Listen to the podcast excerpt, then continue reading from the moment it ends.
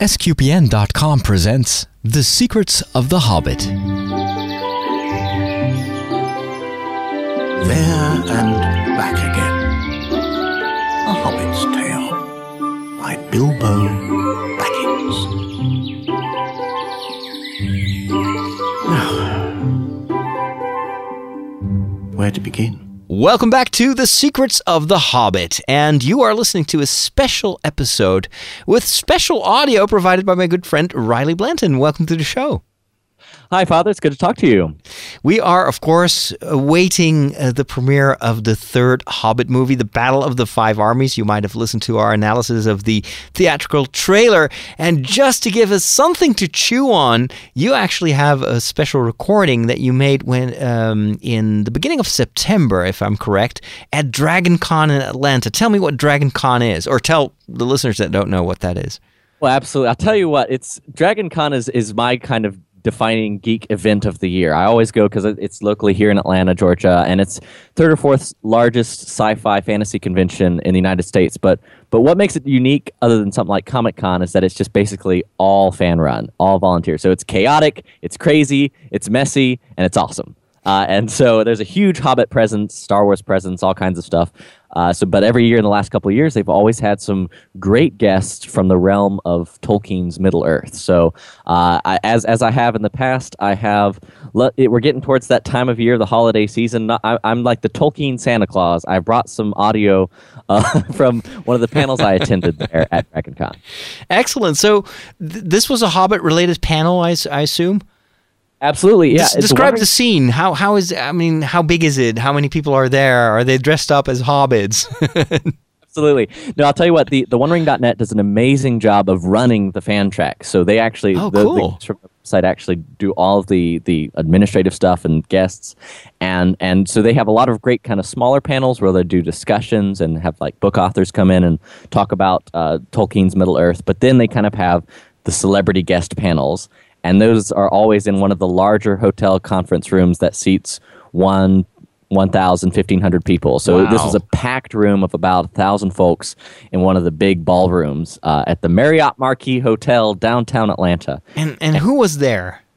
It featured um, three special guests. So we have uh, Jed Brophy and Adam Brown, Nori and Ori from the films, um, and special guest Billy Boyd. Uh, and I have to tell a really quick story before we play the audio, if that's mm-hmm. okay. Sure.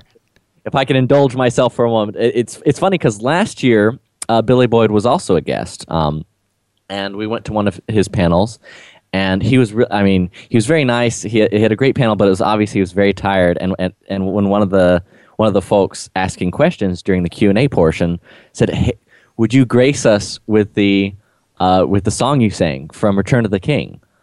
Uh, and and and unfortunately, he, it was early in the morning, and he just didn't fill up for it. And and and the gentleman from I think it was Larry Curtis. Yeah, I think it's Larry Curtis from the OneRing.net did a great job of kind of. Uh, of smoothing that over, he said, "Well, I'm sure we'll get Billy to come back next year and, and maybe feature his whole band because um, uh, Billy is a is also a professional musician and singer as well as actor." Mm-hmm. And I came back this year and I got in line. You better believe I was right one of the first couple folks in line for that Q and A session and I and and the guy holding the microphone always like, so what's your question? AKA, are you crazy? and uh, I'd like to ask if Billy would now grace us with singing the song, and he said, no, no. In fact, Billy's talked to us before. He's not going to do that. And I was, I'll be honest, I was incredibly disappointed because he is an amazing singer. And and yes, I, you know, you don't want to be lean too hard when when some of these professional actors go to these events. You don't want to be like dance, monkey, dance, entertain. Um, but but I will say this: uh, I figured out why. Because if you're listening to this now, in fact, depending on the exact release date, the soundtrack to The Hobbit: Battle of the Five Armies is already out. Yes. And in fact, uh, he is featured in the final song. He will uh, sing uh, the last goodbye. So I, am sure it was probably like a marketing thing or something. They didn't want to create buzz or something. Probably. Uh, a probably. YouTube video of Billy Boyd singing in a pre-Hobbit panel. So I'm sure they were just kind of being extra careful there, and it makes it all makes sense now. But uh, yes. I was very disappointed, Riley, at the time. Oh well, there's always a reason. but uh, if you go to iTunes, um, you can al- already pre-order um, the DVD. It will be released on December the 9th, and they already feature those you know 90 second clips And uh, you know what? Before we play, w- before we move over to your recording, uh, why don't we listen together to uh, uh, the, these 90 seconds of The Last Goodbye, sung by Billy Boyd? Many sorrows I have seen, but I don't regret, nor will I forget all who took that road with me. Night is now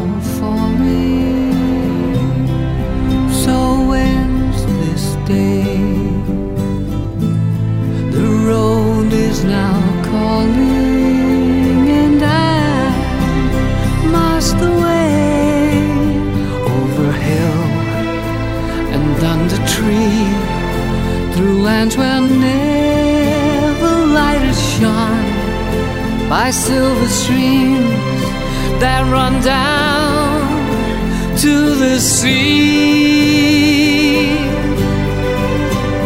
To these memories I will hold. With your blessing, I will go to turn at last to paths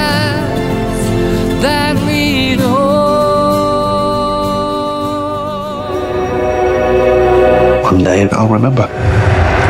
Remember everything that happened. The good, the bad.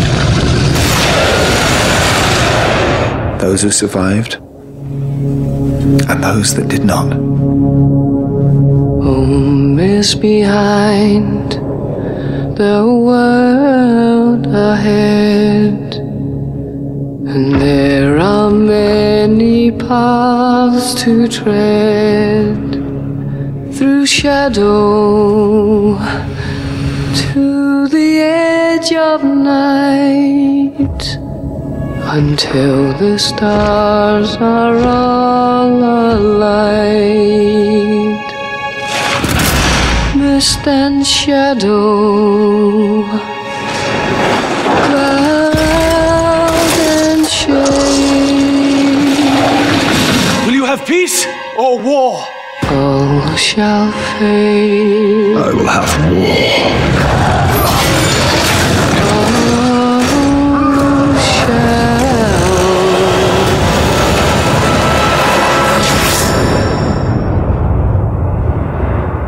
Fade.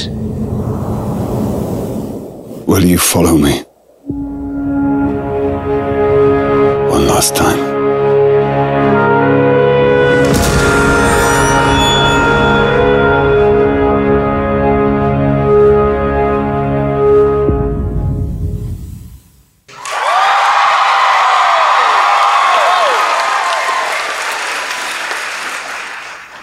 Larry Curtis. I'm with the Tolkien track. I'm the director of the track here. I'm also with a website called theonering.net, and it is. Thank you. That's very kind. And I am very pleased, and I feel pretty lucky to host four amazing guests today. So, we will do Q&A.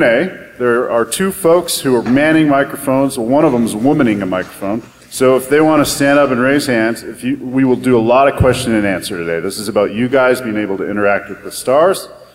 So without further ado, we'll start to bring these amazing people out. Our first guest, they don't know who's coming out first, so I, uh, that'll be curious.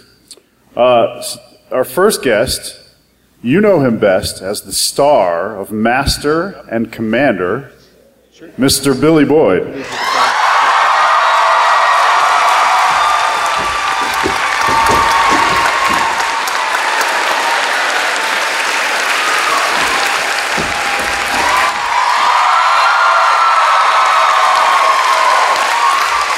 Thank you, thank you. I overshot the mark. I got excited. Our next guest has at least a pretty good argument that he's the sexiest elf in Middle Earth.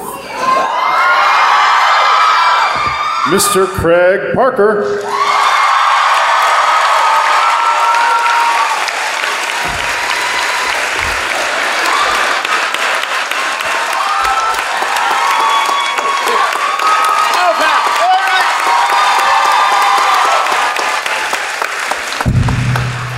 This is what the elves were originally going to wear as hats. oh, they changed it. Oh. There's a bit of tape over there. You can't hear. It's not working. Sorry.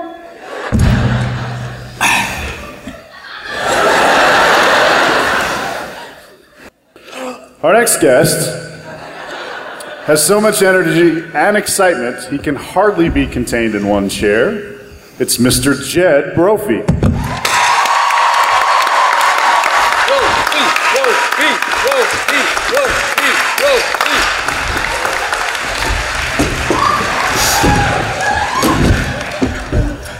So tired.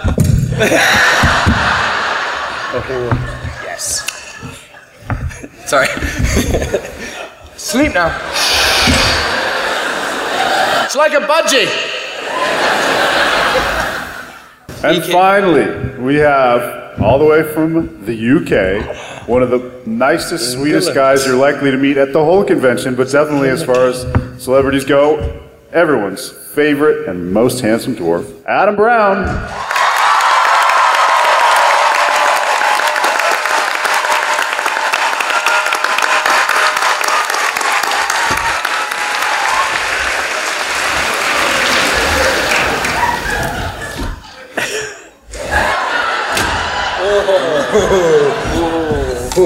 I actually did that pulling the chair thing away from somebody once, and they're in the hospital for three days. I'm okay now. Hello, Adam. Hi. We know it's your first Dragon Con, and now you've had an entire day to digest and see kind of the amazing thing that Dragon Con is. I would love to hear, so would everyone else, your impressions of this event. It's a bit bad, isn't it? it's just a bit crazy. I, I was on the phone talking to my mum. Uh, I was saying, "You've got to see this. This is." She went, "Oh, is it fun?" I was like, "Mum, it's madness. It's madness. You've got to come next time." She went, "Oh, I don't think I'll like it." I went, "You must come and see it because it is." I'm so glad I've come because it's just, uh, yeah. When you say, "Oh, it's a convention," it's not. It's like a festival, isn't it? It's amazing. It, it is. It is like a convention. Yeah, but it's also like a festival. It, it's like a festive convention. It's like It's a con. also a, it's, a like con- a party as well. Yeah. It's like a party convention festival. It's a con party vention. Jed, Yeah. uh, we talked for a minute. You have some pretty cool projects coming up. I do. I think people want to hear about that. They really would dig maybe that ghost story. Especially. Yeah, I, I don't know if you know this, but I'm actually quite grey usually, my hair and stuff, and my pallor.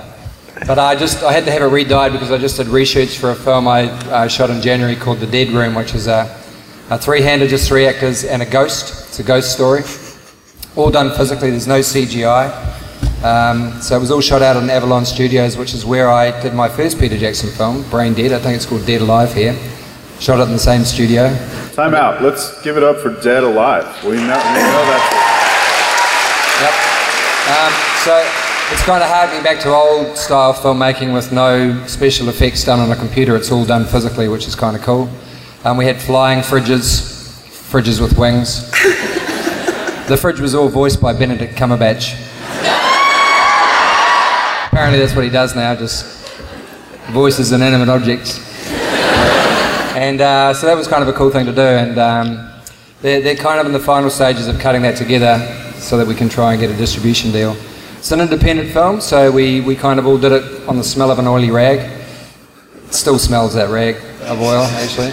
And um, so that was a really cool thing. And then there's another film I did, uh, it's, a, it's a steampunk western set in 2025. And uh, I'm going to do some reshoots for that down on the South Island when I get home. And that's, um, we shot 20 minutes of a feature uh, in April and we're going down to shoot the rest hopefully next summer. So it was just five days of galloping horses and shooting guns. It's kind of the most fun you can have and getting paid. It was amazing. So yeah. And that's, that's, that's called Mad Dog Quinn. Um, so yeah, those are the two projects I've been working on. So, are, are those available online? Like, can we go to a website, or is there a way? they're, to, they're both about to launch their um, their publicity campaigns in the next couple of months. So so watch this space. I had some images I was gonna I was gonna bring, but I I've I forgot to bring the zip drive on, so yeah, just like you do, you know. Mr. Parker. So, how's it going? Very good, thank you. Uh, tell us about your newest project called Reign. Um, I'm about to experience Toronto winter. Is anyone from way up north? Uh, that way? East Coast. It's cold, isn't it? Winter's this polar vortex isn't going away. So um, it's it's a show. It's, it's had one season on. Um, it's a CW show called Reign. R E I G N.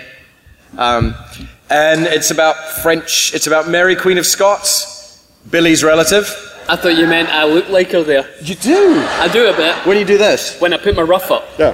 Yeah. Oh, she got her head chopped off. It's a shame. Um, and and it's when she was a young gal and she married the French king. So it's it's all French court and amazing dress ups and horses and Can you about. do some of your French for us? It's a weird show because we all speak French like this. How do you do? It's so nice to meet you here in France. And occasionally we have, you know, foreign people come. We had a German in the other day who, um, and he'll go, Das ist nicht I don't. And then when he speaks French, it's like, Das ist nicht gut. Oh, how do you do? and we had some Italians, and they go, Anna bienvenute. How do you do? And then we had some Scots in from Mary's Land, and they were all, Ach, "Ah, Mary. So it's going, no one has quite any idea what anyone's talking or what accents are going Sounds on. fantastic. Is it, is it good costumes though? It's beautiful costumes. I like it. And I am the richest, most vain lord in all of France. I'm Yes, richer you than are. the king. so every day I go in and I just have this new, shiny, sparkly costume. I'm very happy. D- My acting is crap, but my costume is amazing. You, you meant to say no, no, Craig. No, it's true. My acting's crap because I'm yeah too busy going. Look at my costume. How do you do? It's a bit like the part you played in Lord of the Rings, really.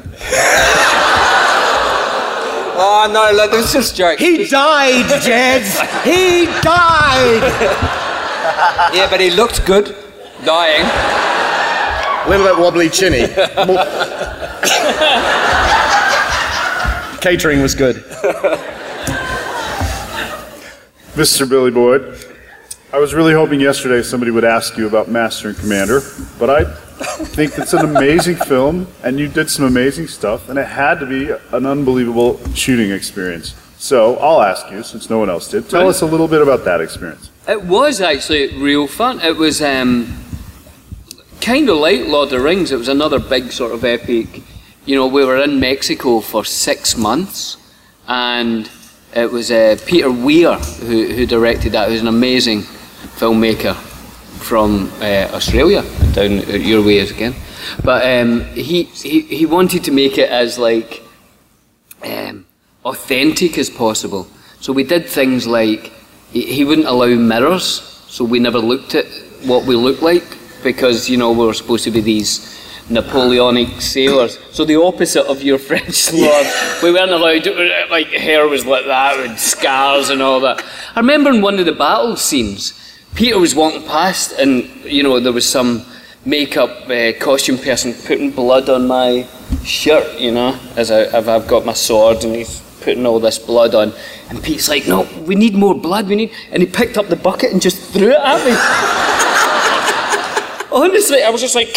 I was like, oh god, yeah. I get the idea. So uh, no, it was an amazing, and it was all, you know, it was real boys' own stuff. It was all climbing, rigging, and putting up sails, and we trained for like a month how to sail ships and fire cannons, and it was just, it was, it was a pretty special time actually. It seems in this day and age of CGI that maybe that wouldn't be done the same way. Like it would Yeah. never be repeatable. And, and, and Peter Weir knew that when he started filming it. He says it's historically well known that if you shoot anything at sea, then add, you know, whatever you think you're going to shoot it for for three months, make it six. Because you know the cameras on the water and the boats on the water they're never facing each other. They start drifting away you know.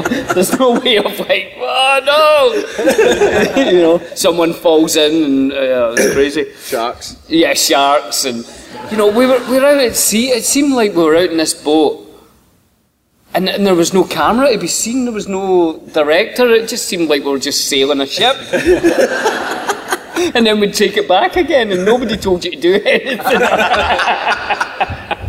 but I was allowed to drive it, so I didn't mind. Maybe that's why we were never at a camera. I'm like, I love your training must have been really successful that you drove the ship. what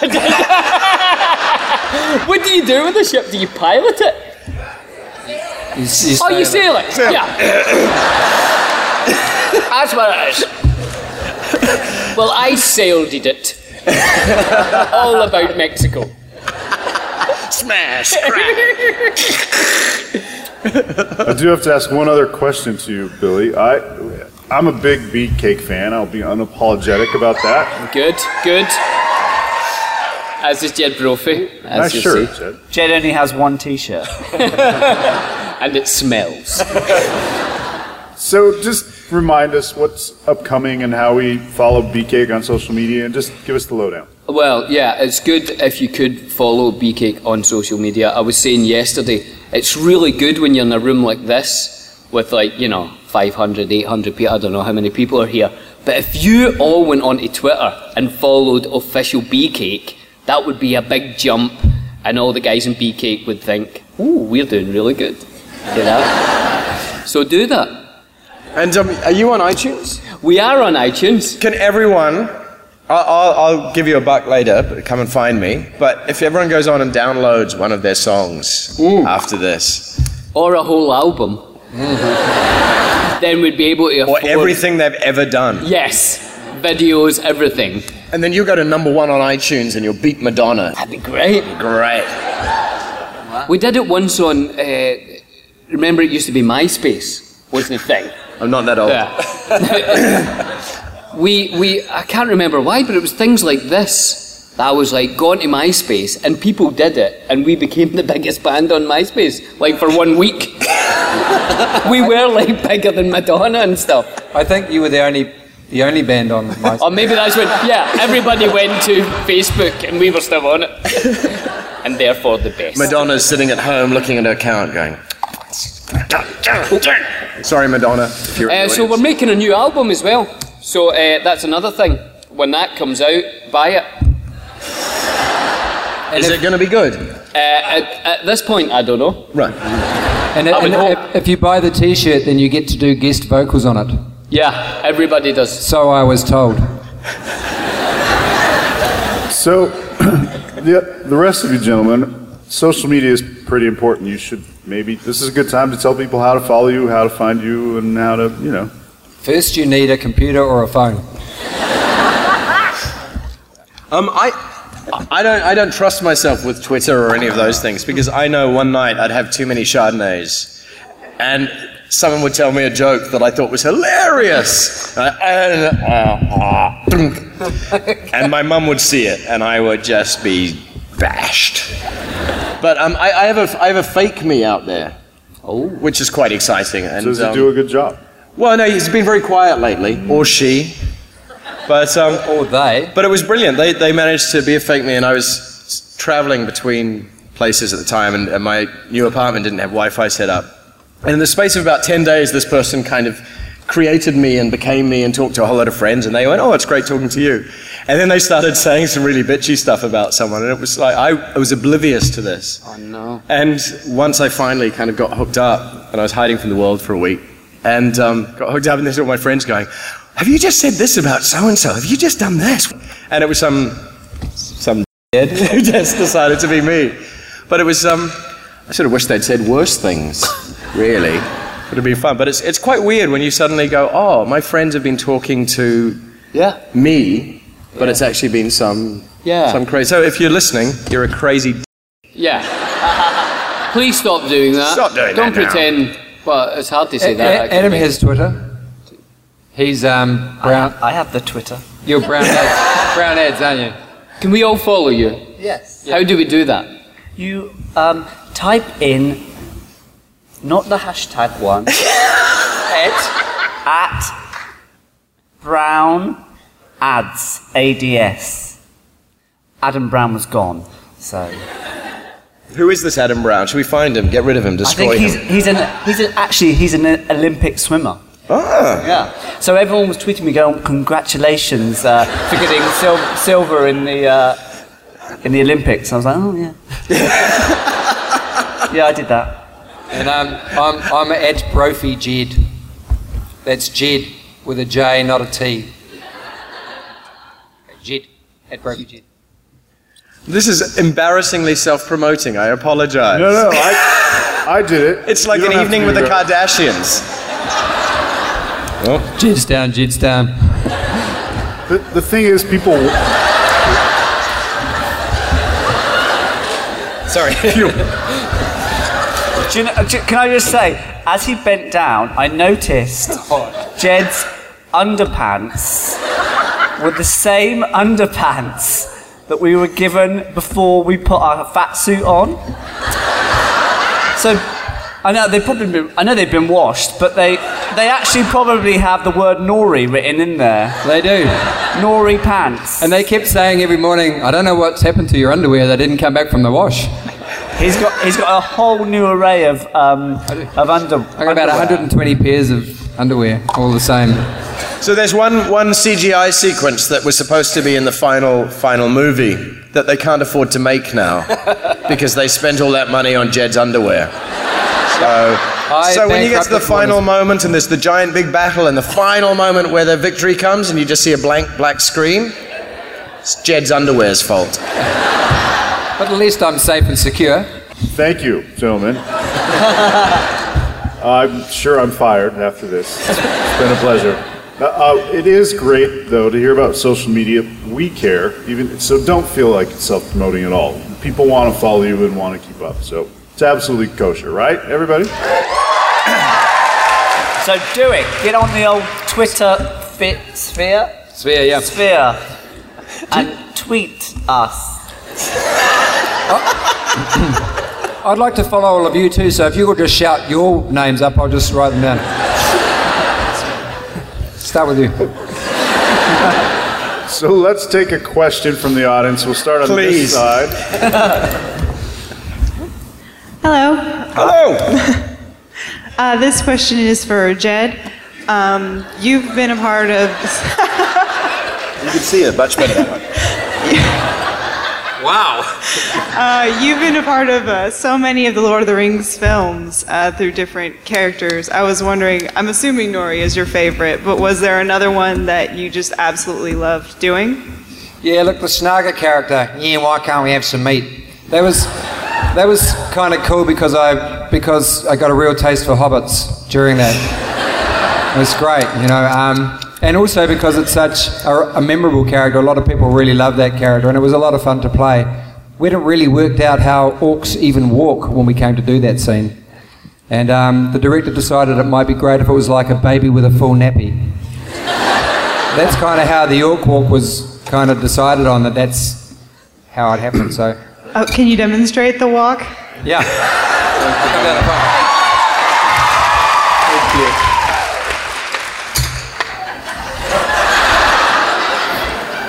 That's.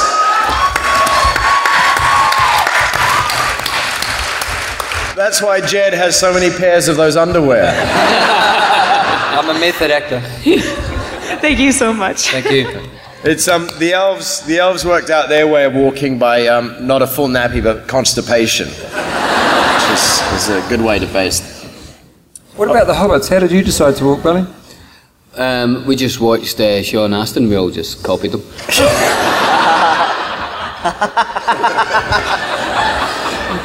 Hey, Sean, we love you.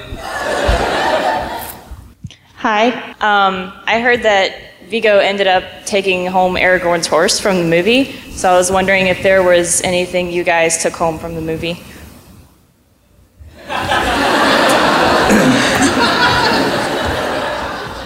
What did you take home from the movie? Well, not a horse. Didn't have a big enough suitcase. Who takes home an animal?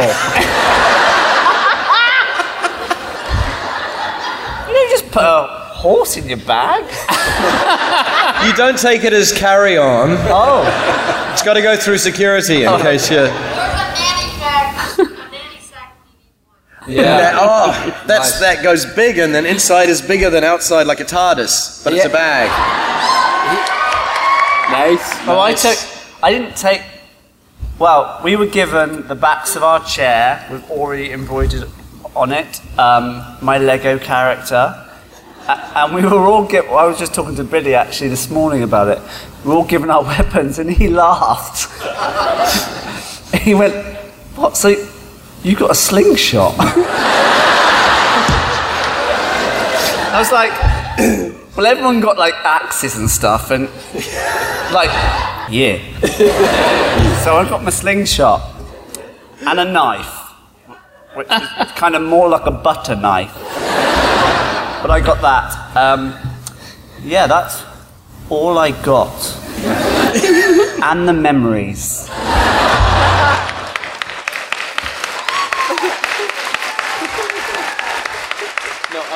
Yeah, Pete, Pete's always had a thing of trying to give you your, your weapons, you know, your principal weapons from the film. I got to keep my Nori knives, the ones that go in the back. But from Lord of the Rings, I actually bought one of the horses that I rode as a Rohan, just because he looked really sad to not be filming anymore.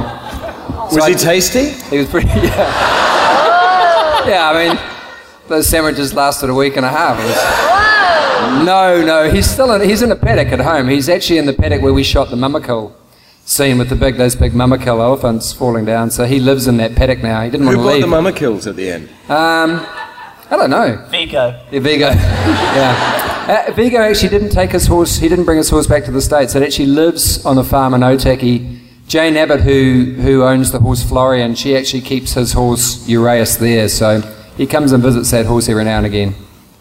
Um, so yeah, he didn't actually take it home. He took it to a home. So that's that's what I got to keep. What about you, Craig? Um, my my weapons and armors went off. It's wandering the world in some exhibition of gorgeous things that every you know were made for the film. So it was like everyone else gets their weapons. Do I get one? No. you get to see it. Look, there it is in a glass case. Right. Um, but uh, I think really the only thing I actually do have a few pairs of underwear.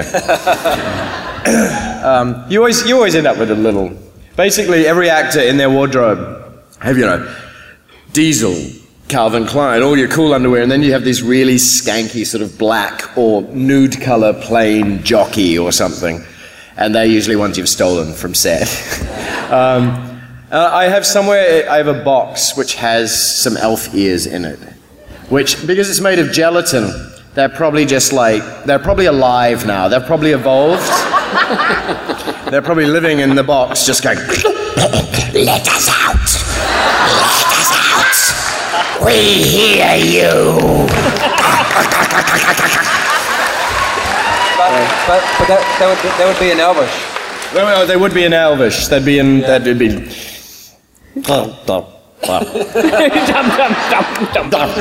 They're ears. They're not mouths. Yeah, that could be the ear of Sauron. Ah, yeah, that's. uh, and the memories.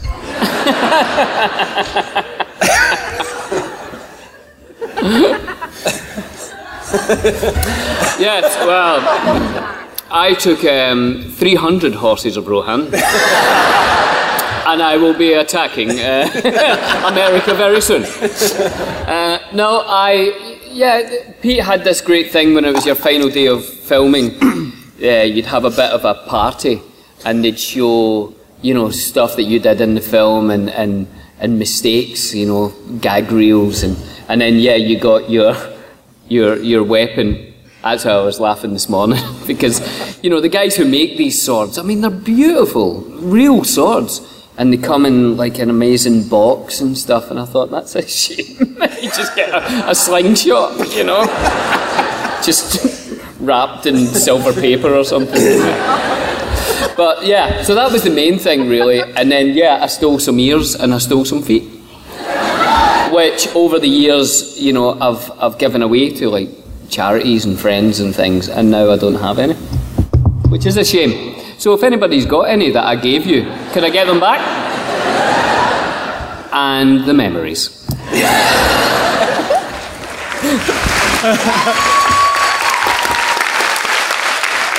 I love the idea that on different spaces around the world there are these little hairy things going.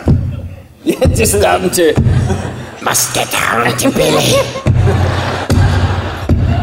Walking their little bruised, beaten, bloody feet across continents to be with you. Yeah. And just as they arrive somewhere, like they just walk into Atlanta, you jump into the airport on a plane. Wow! Ah, sh- Get to LA. So I'm going to follow up. I'm a little curious. Was there anything that you wished you could have kept? Maybe a prop or an artifact? Anything Cate that you saw that you really wanted? I keep her in a little box and just every now and again go, I was actually, I was actually Cate's driver on the first day she arrived in New Zealand, and she told me off because I wouldn't watch the road. Just going like this. She said, "Could you please watch the road?" Like, sure. See, if she was at home in my box, she wouldn't. Just as she starts, would you please let me out? let me out of the. I want to go. let me out of the box. Please. Gonna take the ear. Sorry. It would have been kind of cool to have a warg as a pet, briefly, you know? Just if the neighbour's dog started barking, be like, don't do that. Because if you do, you're going to end up as food, I'm telling you. You and your whole family. I mean, imagine having a warg as a pet, as a guard warg. Guard warg. No one would ever come on your property. Never get any post, no one would ever read the meter. Well, maybe once.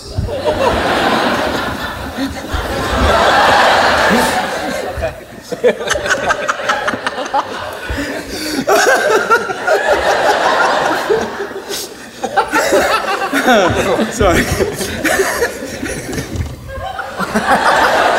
Well, I think we better have another question. Fast as possible. On this side, please. Hello. Hello, good afternoon. Um, with some of you, you, you didn't um, you didn't have a lot of time on screen to, de- develop your characters um, on camera, but did you come up with backstories for your characters in order to oh he would do this in this screen or this shot or something like that?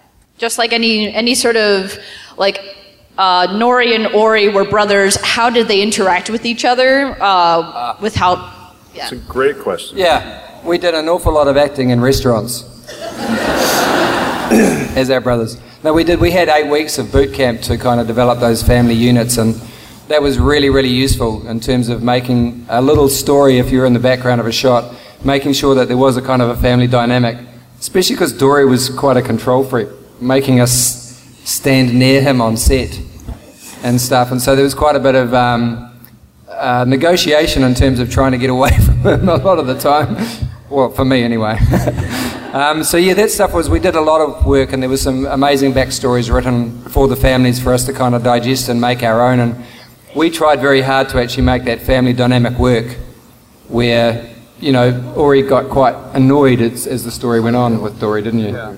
And in real life.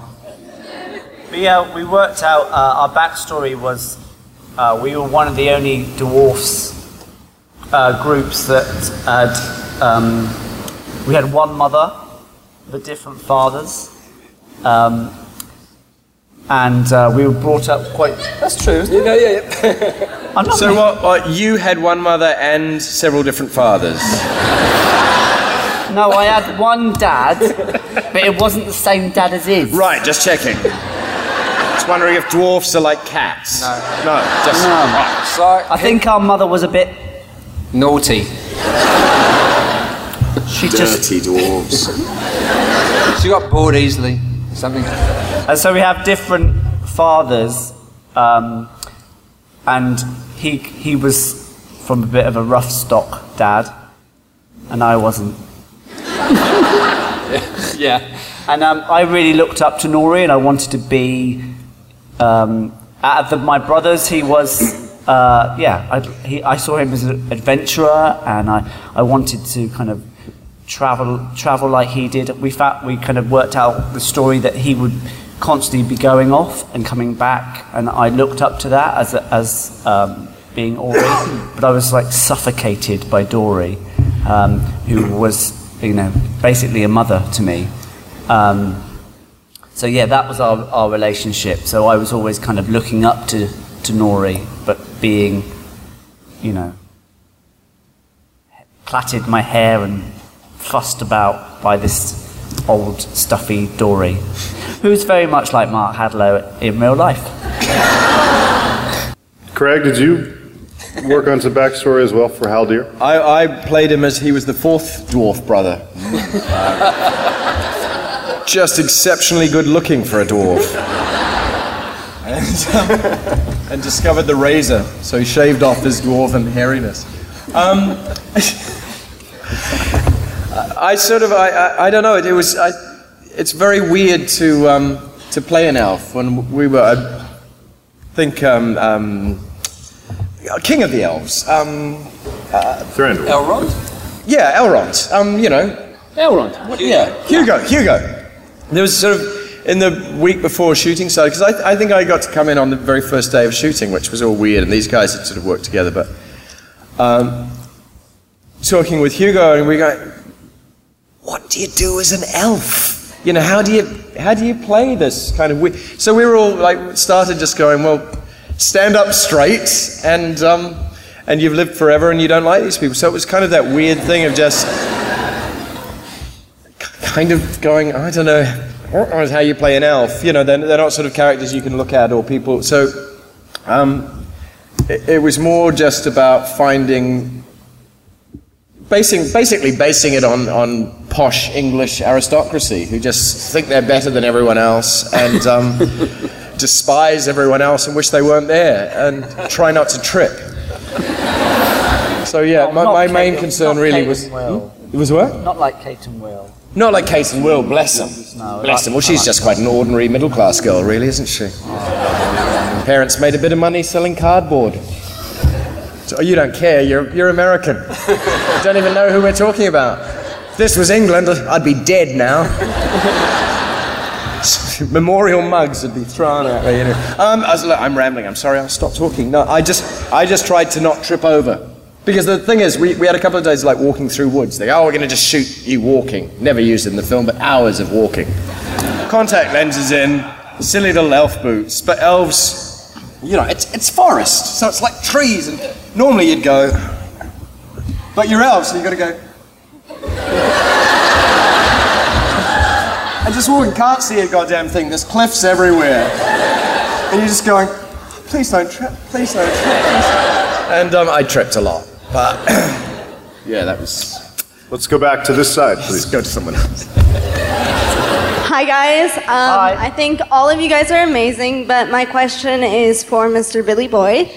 Uh, the character Pippin changes so much between the first film, where he's a bit of a blumbering fool of a Took, to the last film, where he's a hero, he saves Faramir. How did you work with yourself to portray that change?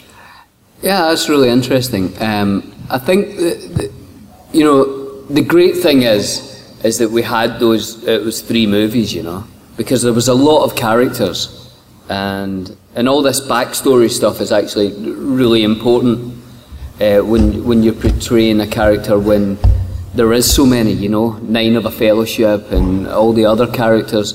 So you have to kind of when you have some time on screen, you have to hit that beat sort of bang on, you know, so that you're you're telling this story.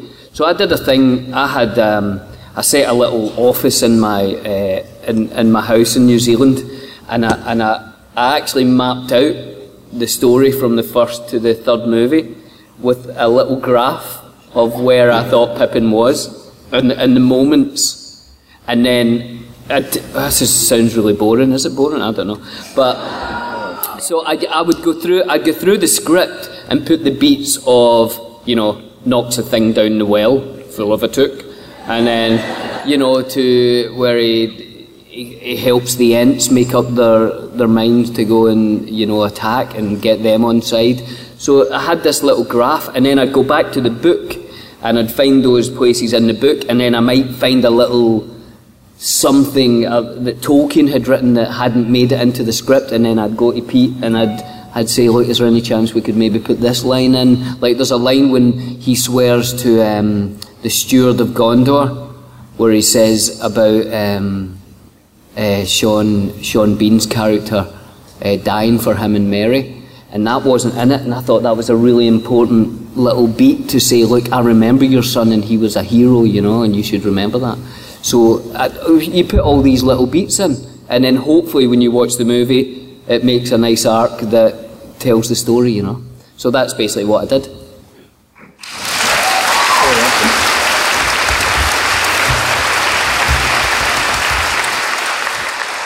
Thank and you for the that. memories.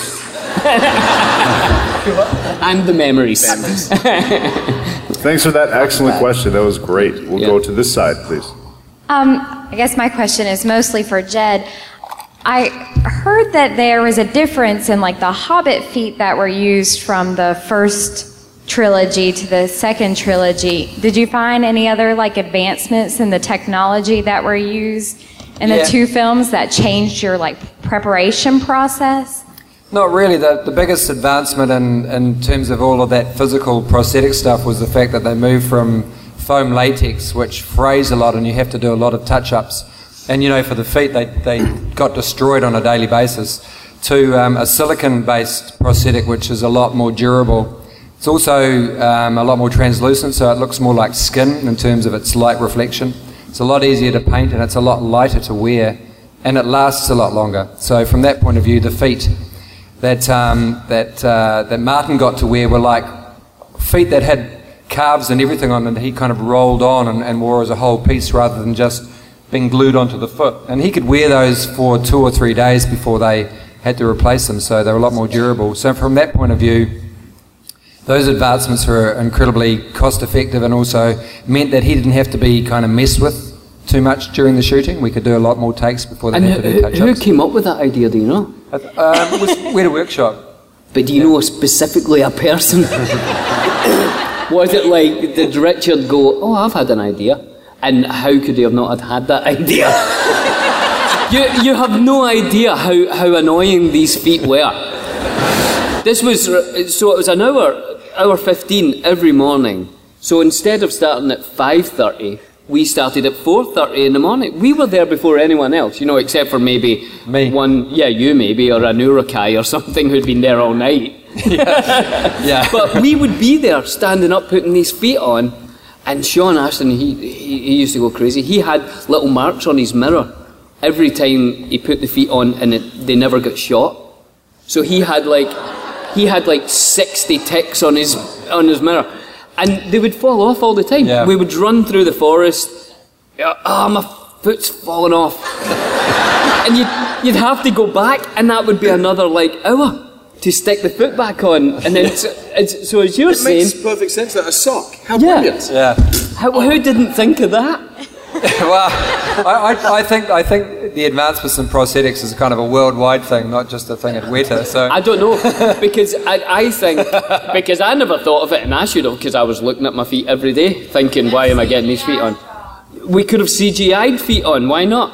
Yeah. But where where the um, the join is, you know, where the, the foot joins the the, real foot Yeah. was at her ankle. Yeah. And you think, well, obviously just put it up under my trousers. Yeah.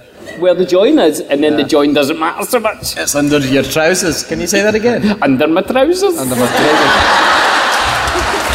Or my pants, as you like to say. Although when I say pants, I just think of underpants, like your ones that you steal. Amongst, he stole everything from set, I hear. And, and that's the other thing. The underwear got a lot better too from the first film to the second. But yeah, I mean, in, in terms of getting our makeup on, it made it a lot quicker. It was a lot easier to paint, and my, one of my makeups was seven and a half hours, whereas the longest we were ever there was about two and a half, wasn't it, for the Hobbit? Yeah. Good question though. Back to this side, please. Is, was there any fear from making the movie from such a well loved book that had spanned so many generations? Yeah. It- there is a feeling of a huge responsibility given that so many people love the books and have their own idea of what the characters should look like, should sound like, and should walk and talk like. And you, there is that kind of feeling that you want to get it right because it's up there forever. You know, if you make a mistake on film, people can rewind it and watch it and laugh at you over and over again. So there is there is a little. It's not so much a fear as just a wanting to get it right. And that you know that started right at the top with the writers and with the director, and, and it kind of trickled down to everybody. Our first day on on Bag End, and I've, I've told the story a few times. There was Gandalf and there was Bilbo and there was the dwarves. We weren't actors anymore. We were in character with this kind of, you know, we needed to get this right because it, it's been a part of so many people's lives for so long. And if you get it wrong, they're going to not be very happy. So, so there was a feeling of responsibility rather than fear.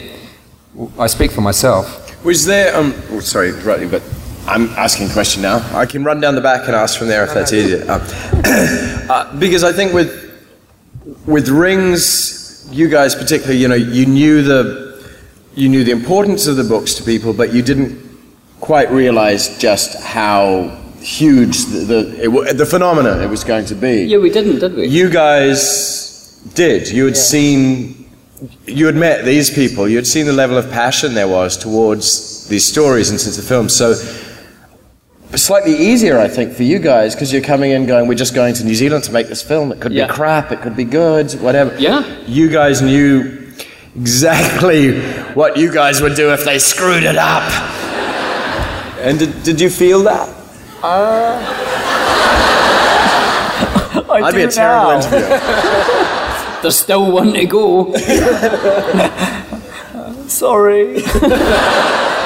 um, no, I, I, I mean, when you got the phone call saying you were in The Hobbit, you knew how massive the job was, you know. Um, but somehow, you know, it was kind of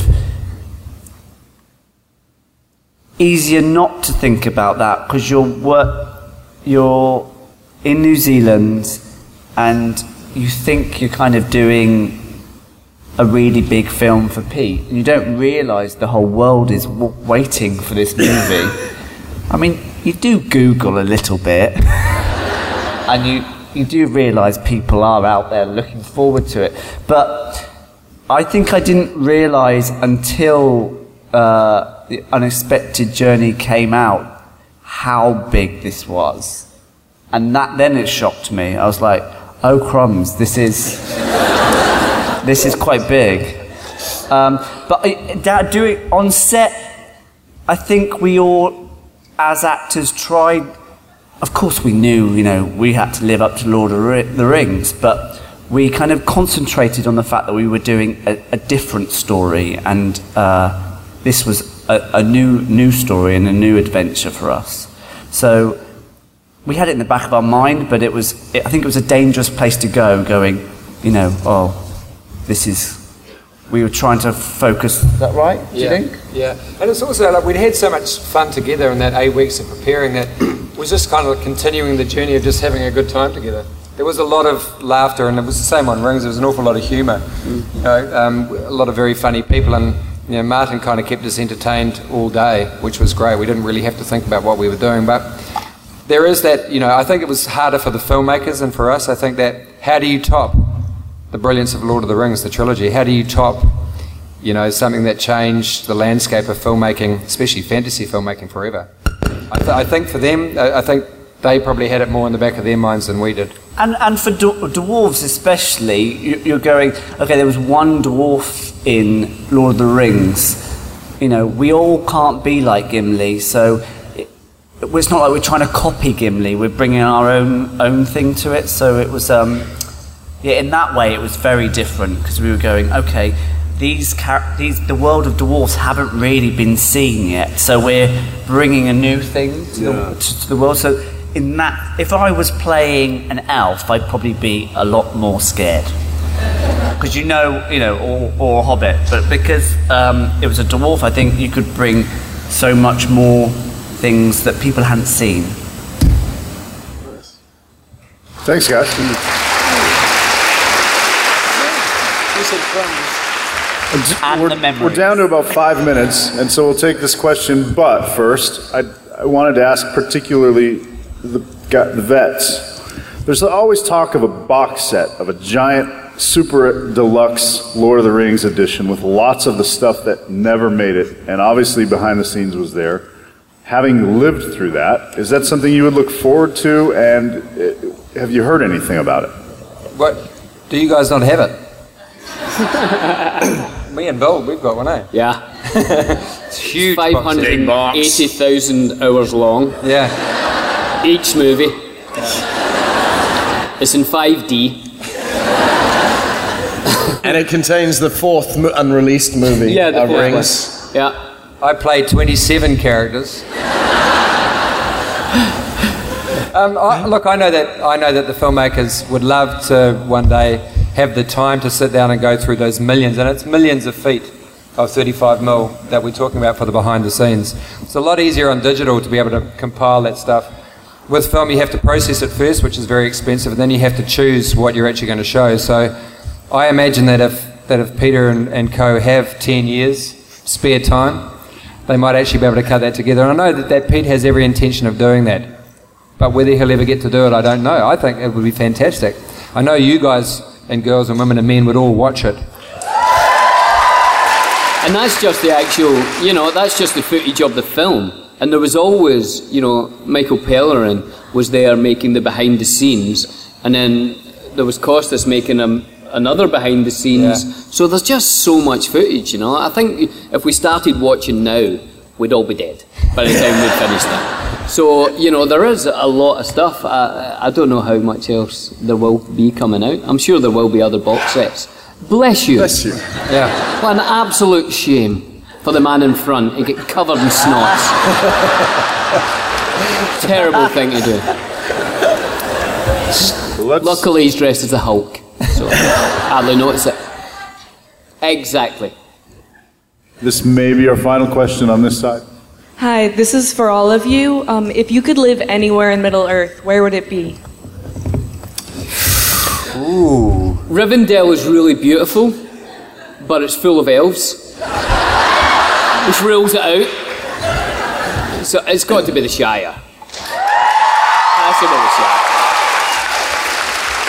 And Tuckborough in, in particular. Where, where? Tuckborough. Tuckborough. Yes. Very nice, Tuckborough. Yeah, I think we'd all love to live in Tuckborough, but we would definitely be dragging down the district if we did that. But that would be, I'd love to live in the Shire with all that long bottom leaf and all the, the, the barley brie beer and. Long bottom leaf? Long bottom leaf.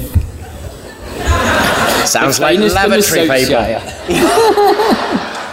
I think I think Beorn's house. Ah, everything's so big. Yeah. The spoons are like this Beorn's big. house. Is that the where the bear chases you and Yeah. then you go and hide in that house? Yeah. Yeah.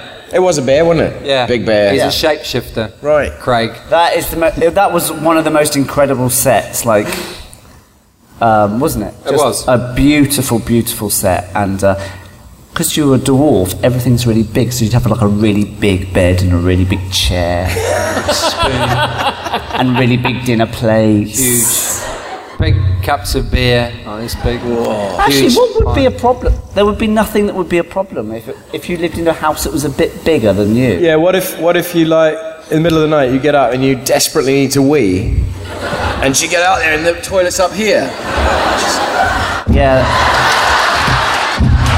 You're gonna be jumping and then oh oh, oh. Then you get your big mop. Big giant mop. Easy. Mop that And up. your no giant worries. Jed undies that you can mop it up put it on. It's one of the things you never see. You never see anyone in Middle Earth ever stop and go. It's not interesting anyway. We tried to put that scene in actually. we honestly, me and Dom pitched it to Pete. He wasn't having it. there was a few that we, we pitched that and Pete was like, nah. We really we wanted this a scene that I, I really wanted was when we'd stopped, you know, and, and, and it's just beautiful vista, and we're up this mountain, and we says, look, could we not have Viggo looking out, you know, looking to see how he's going to take us, what's the next path, and we wanted me and Dom just to come up and stand next to him, and just kind of look as well, and then for one of us just to. And for Viggo just to and just walk away, you know. Wouldn't that have been wonderful?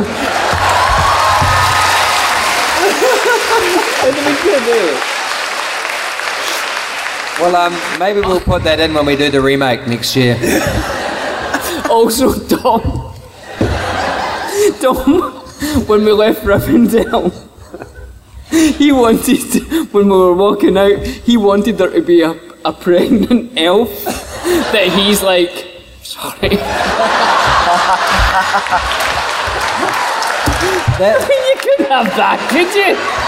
That, that brings up a little. That brings up a little question. Is it just me, or does Kili look a little bit like Arwen? In a weird way. I'm just trying to imagine too, like elf Putting lady. Big cheekbones.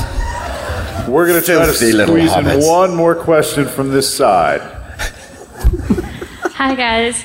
Um, my Hey. question is for all of you. Um, did the dwarves do anything like the hobbits and play Tig? And what? And what? Sorry, we and missed. played Tig. Tig was a game that we made up. Uh, uh, you know, there's a lot hanging around when you're filming, as we all know.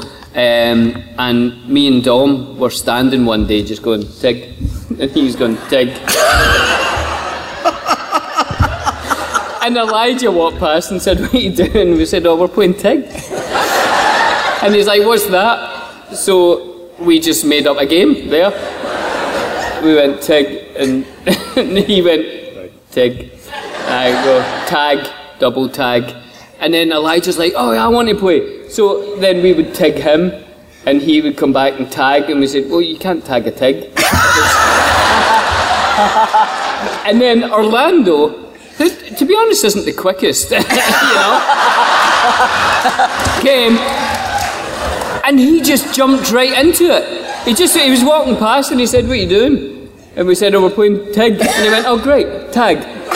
And so he knew it was a joke straight away. Elijah didn't.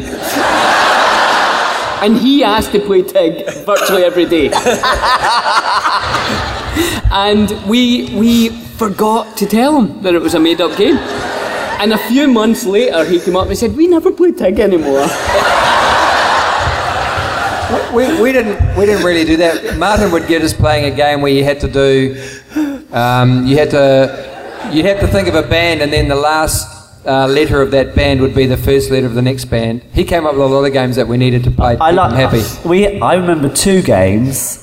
One of them was. Um, one of them was usually Martin going, "Okay, right, your agent's on the phone. He need, he needs a decision now. Okay, You've got to, you've got to, okay. So your next offer is they're doing the Silmarillion, and you're in prosthetic makeup. It takes five hours every morning to do it. They're going to shoot for ten years. Uh, the money's not great. um, you, I mean, you, you're gonna you're gonna live in New Zealand. It'd be nice, but they're cutting down, so you won't have a trailer. But it's work, you know. But you'll be getting up at four in the morning, or um, a panto, Dancing with the Stars, and you had to choose. You had to choose. I always pick Dancing with the Stars, but um, yeah, it's something like that. So that was always one. Yeah. And then the other game, that went on forever. That game was brilliant. Yeah. And the other game was, uh, do you remember we had a big game of I've Got a Business? Have you- Oh, do you know that game? Yeah, I've got a business, and then you, ask go, questions. So you go, um, I've got a business. What's your business? I, ru- I run a lift company. Oh, um, how, how, how's business? Oh, it's a bit up and down at the moment. Hey! It can go on forever. That's go good. On, go on, go on, do one. You've got, I've got to do one. Go on, do yeah. one. Um, you've, got, you've got to find a business. uh, uh, I, I, I've got a business. What's your business? Uh, what's your business, Billy? Um, I run a lift company. yeah. Go on, Craig, do one. Go on. let's- I've got a business. Uh, what's your business, Jed? I make cheese. How's your business? Oh, it's curdling. See, that's a bad one. I've got a That's business. one. What's your business? What's your business, Craig? As a vampire. How's business? It sucks.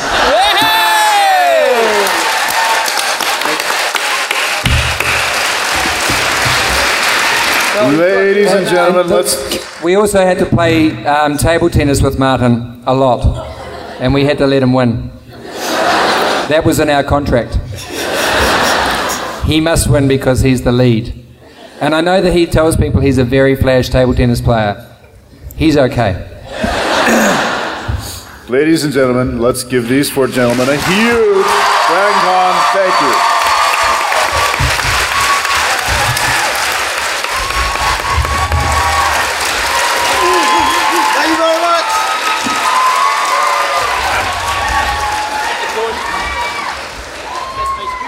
Riley, before we go, let me ask you, what's your business?